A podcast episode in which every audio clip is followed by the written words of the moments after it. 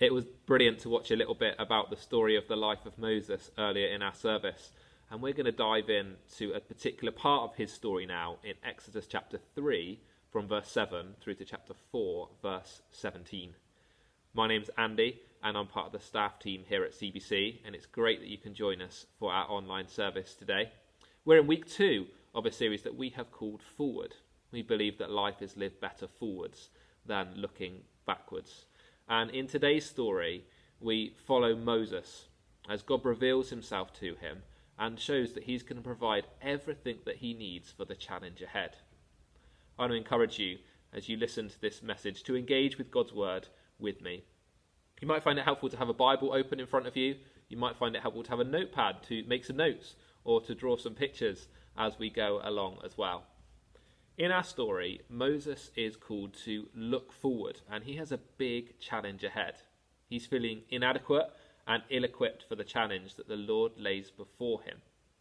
Moses is being called to help lead God's people out of slavery in Egypt towards the promised land. The Lord reveals himself to Moses at Mount Horeb, the mountain of the Lord, through the experience of the burning bush. Moses, who was an adopted son of Pharaoh's daughter, had fled Egypt in fear of his life, having killed some Egyptian soldiers, having made some terrible decisions as a younger man.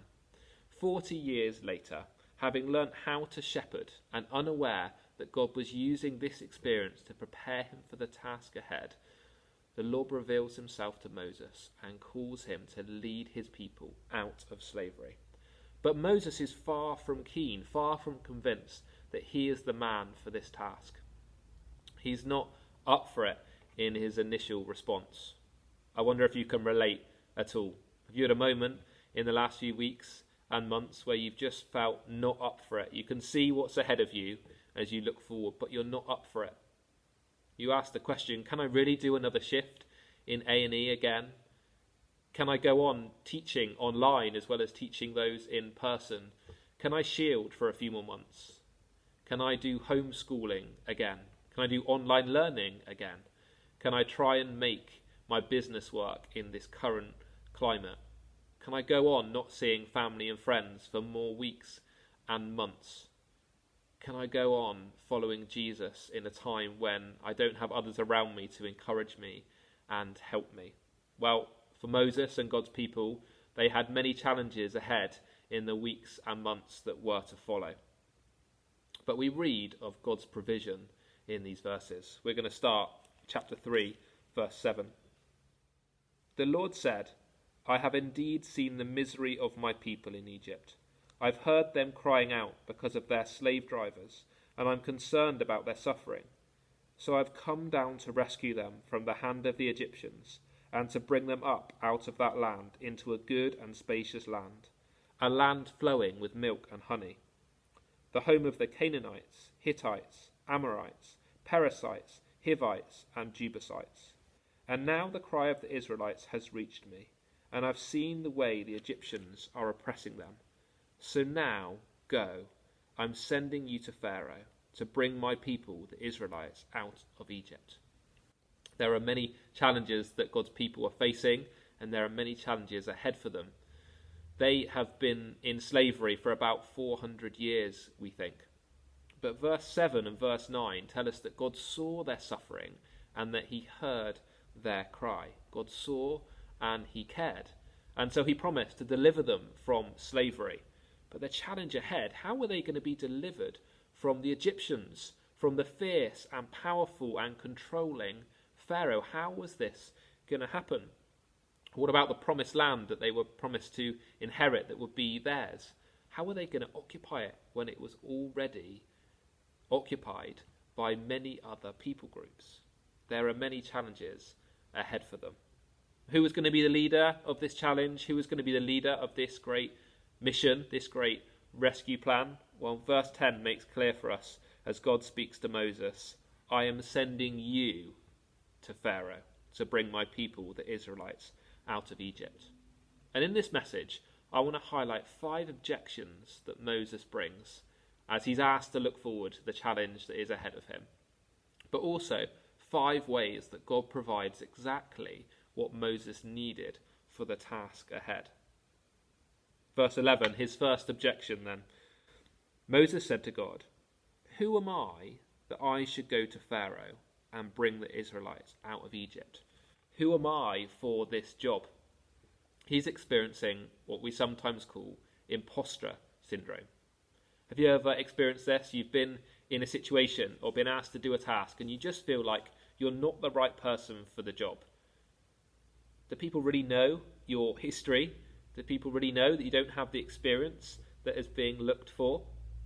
As a youth worker in Southampton, I was involved in some schools work. I was new to my role and I was invited to be part of an interagency meeting with the headmaster, with the leadership team of the school, with members of the local council, with other agencies. And I find myself in this meeting. I make sure I'm dressed up smart with my tie done right up and my top button done up. And there's all these challenges that are brought about the local community. And I'm thinking, who am I to contribute? They pass around the tea and coffee. Now, those of you who know me will know I don't drink tea or coffee, but for this occasion, I drink a whole cup of tea just to try and fit in. But I'm thinking, who am I to be in this meeting? Who am I to contribute? And Moses is asking the same question as well. Who is he for this task of leading God's people out of slavery towards the promised land? But God provides and tells him exactly what he needs. Verse twelve, God said to him, "I will be with you. And this will be the sign to you that it is I who have sent you. When you've brought the people out of Egypt, you will worship God on this mountain." Note, the answer that God gives to Moses isn't a reassurance of his strengths or qualities or his experience that could be helpful. No, the reassurance that God gives him is the promise that he will be with him. God promises to provide his presence. Secondly then, Moses comes up with another objection. Verse thirteen, Moses said to God, "Suppose I go to the Israelites and say to them, 'The God of your fathers has sent me to you.' And they ask me, 'What is his name?' Then what should I tell them?" It's a reasonable question for Moses to ask, someone who many of them wouldn't have known, and if they do remember him, they might not remember him fondly for what he had done. Who's he going to say has sent them? Well, verse fourteen, God said to Moses, "I am who I am. This is what you're to say to the Israelites. 'I am has sent me to you.'" God also said to Moses, "Say to the Israelites, 'The Lord, the God of your fathers, the God of Abraham, the God of Isaac, and the God of Jacob, has sent me to you. This is my name forever, the name you shall call me, from generation to generation. Go, assemble the elders of Israel, and say to them, 'The Lord, the God of your fathers, the God of Abraham, Isaac, and Jacob, appeared to me and said, "I've watched over you and have seen what has been done to you in Egypt. And I've promised to bring you up out of your misery in Egypt, into the land of the Canaanites, Hittites, Amorites, Perizzites, Hivites, and Jebusites, a land flowing with milk and honey. The elders of Israel will listen to you. Then you and the elders are to go to the king of Egypt and say to him, "The Lord, the God of the Hebrews, has met with us. Let us take a three-day journey into the wilderness to offer sacrifices to the Lord our God. But I know that the king of Egypt will not let you go unless a mighty hand compels him. So I will stretch out my hand and strike the Egyptians with all the wonders that I'll perform among them. After that, he will let you go. And I will make the Egyptians favourably disposed towards this people, so that when you leave, you will not go empty-handed. Every woman is to ask her neighbour and any woman living in her house for articles of silver and gold and for clothing, which you will put on your sons and daughters, and so you will plunder the Egyptians."" Who is it that he can say sent him? "I am. I am who I am has sent me to you." God goes on to explain that this is the God of their fathers. Moses is giving his name to explain, to convince people that it was really him who has sent Moses. God instructs him to gather the elders of Israel and explain to them that it was God who appeared to him, that he's seen their suffering and that he promises to deliver them and take them to the promised land. Moses must be gaining some reassurance when in verse eighteen God promises that the elders will listen to him, only to be followed by the sucker punch that the king of Egypt will not let them go, unless a mighty hand compels him, verse nineteen. But God promises to be this mighty hand. Quite a task then for this shepherd who had fled his people forty years previously, and he still has his hesitations. Objection number three then, verse one of chapter four. Moses answered, "What if they do not believe me or listen to me, and say the Lord did not appear to you?" It's a reasonable question to ask. I recently watched nineteen seventeen, where Lance Corporal Schofield and Lance Corporal Blake have to break the front line in France in World War One, crossing over into enemy territory to deliver a crucial message that will prevent soldiers falling into a booby trap. Shoulder makes it heroically and then faces the challenge of convincing his superiors that he was really sent and that his message should really be listened to. Well, today, as we consider Moses, Moses is far from confident that he will really be listened to and that people will really believe that God has spoken through him. The Lord demonstrates his power by sending signs. Verse two, "Then the Lord said to him, 'What is that in your hand?' 'A staff,' he replied. The Lord said, 'Throw it on the ground.' Moses threw it on the ground, and it became a snake, and he ran from it. Then the Lord said to him, 'Reach out your hand and take it by the tail.' So Moses reached out and took hold of the snake, and it turned back into a staff in his hand. 'This,' said the Lord, 'is so that they may believe that the Lord, the God of their fathers, the God of Abraham, the God of Isaac, and the God of Jacob, has appeared to you.' Then the Lord said, 'Put your hand inside your cloak.' So Moses put his hand inside his cloak, and when he took it out, the skin was leprous, and it had become as white as snow. 'Now put it back into your cloak,' he said. So Moses put his hand back into his cloak, and when he took it out, it was restored, like the rest of his flesh. Then the Lord said, 'If they do not believe you or pay attention to the first sign, they may believe the second. If they do not believe these two signs or listen to you, take some water from the Nile and pour it out onto the dry ground. The water you take from the river will become blood on the dry ground.'" See, the Lord demonstrates his power by sending his signs. By asking Moses to throw a staff on the floor, it became a snake. He asked him to pick it up again, and it becomes a staff again. Evidence so that they may believe that the Lord, the God of their fathers, the God of Abraham, the God of Isaac, and the God of Jacob has appeared to you, as verse five says.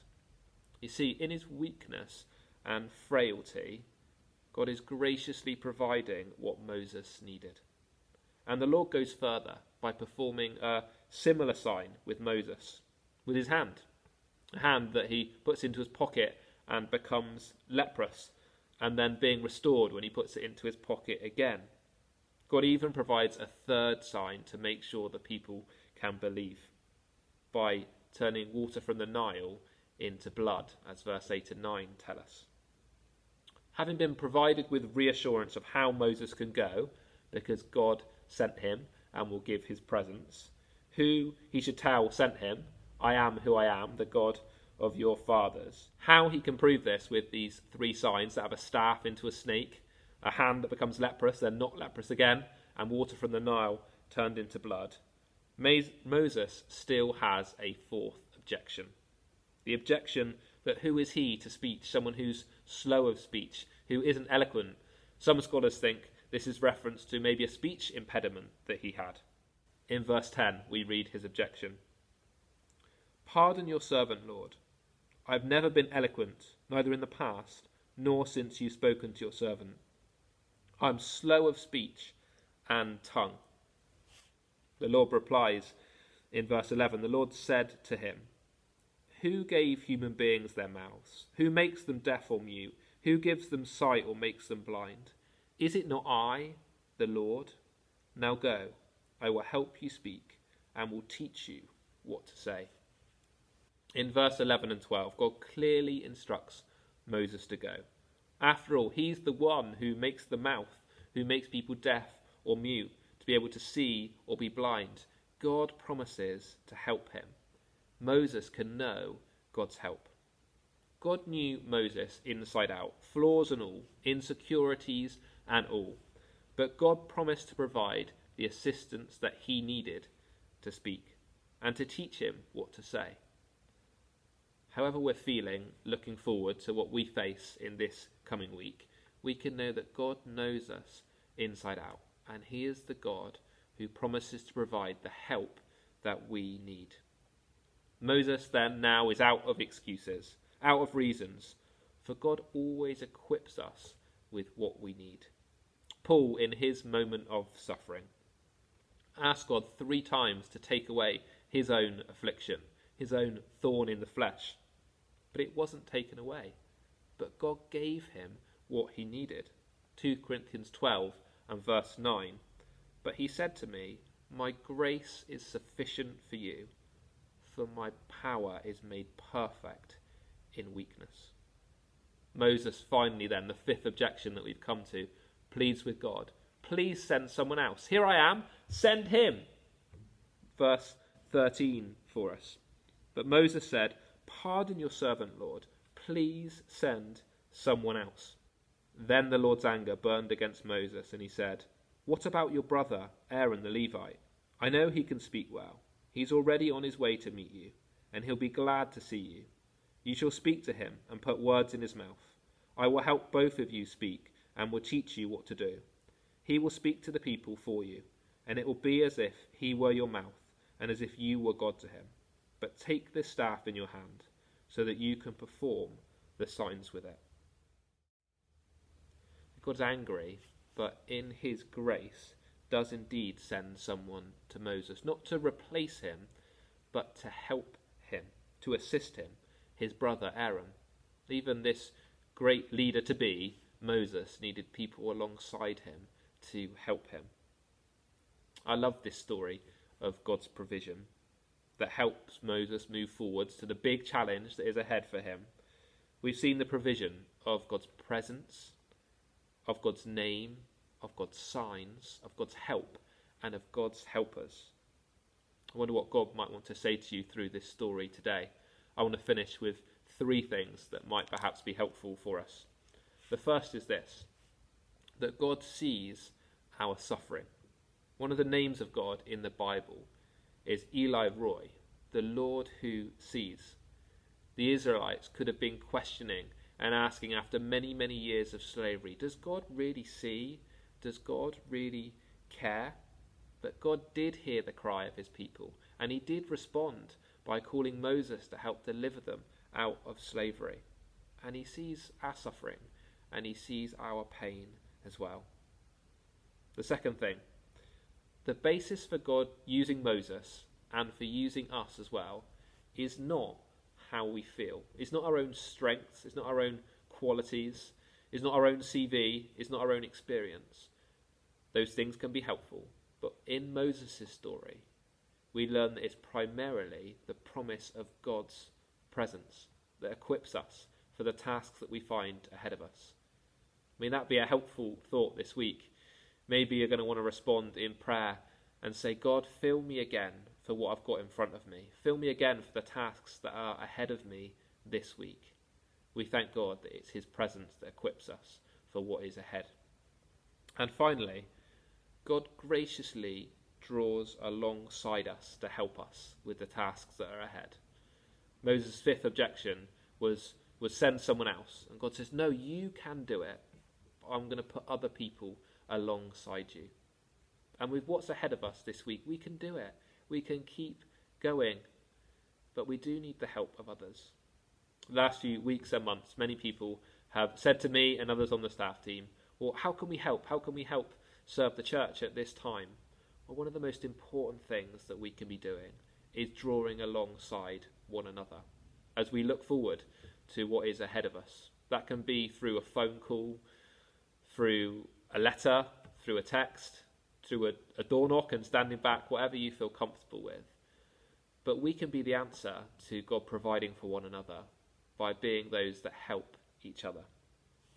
So, like Moses, let us move forward to what's ahead this week. Let us move forward having been encouraged by his word, knowing his presence, his name, his signs, his help, and his helpers. Amen.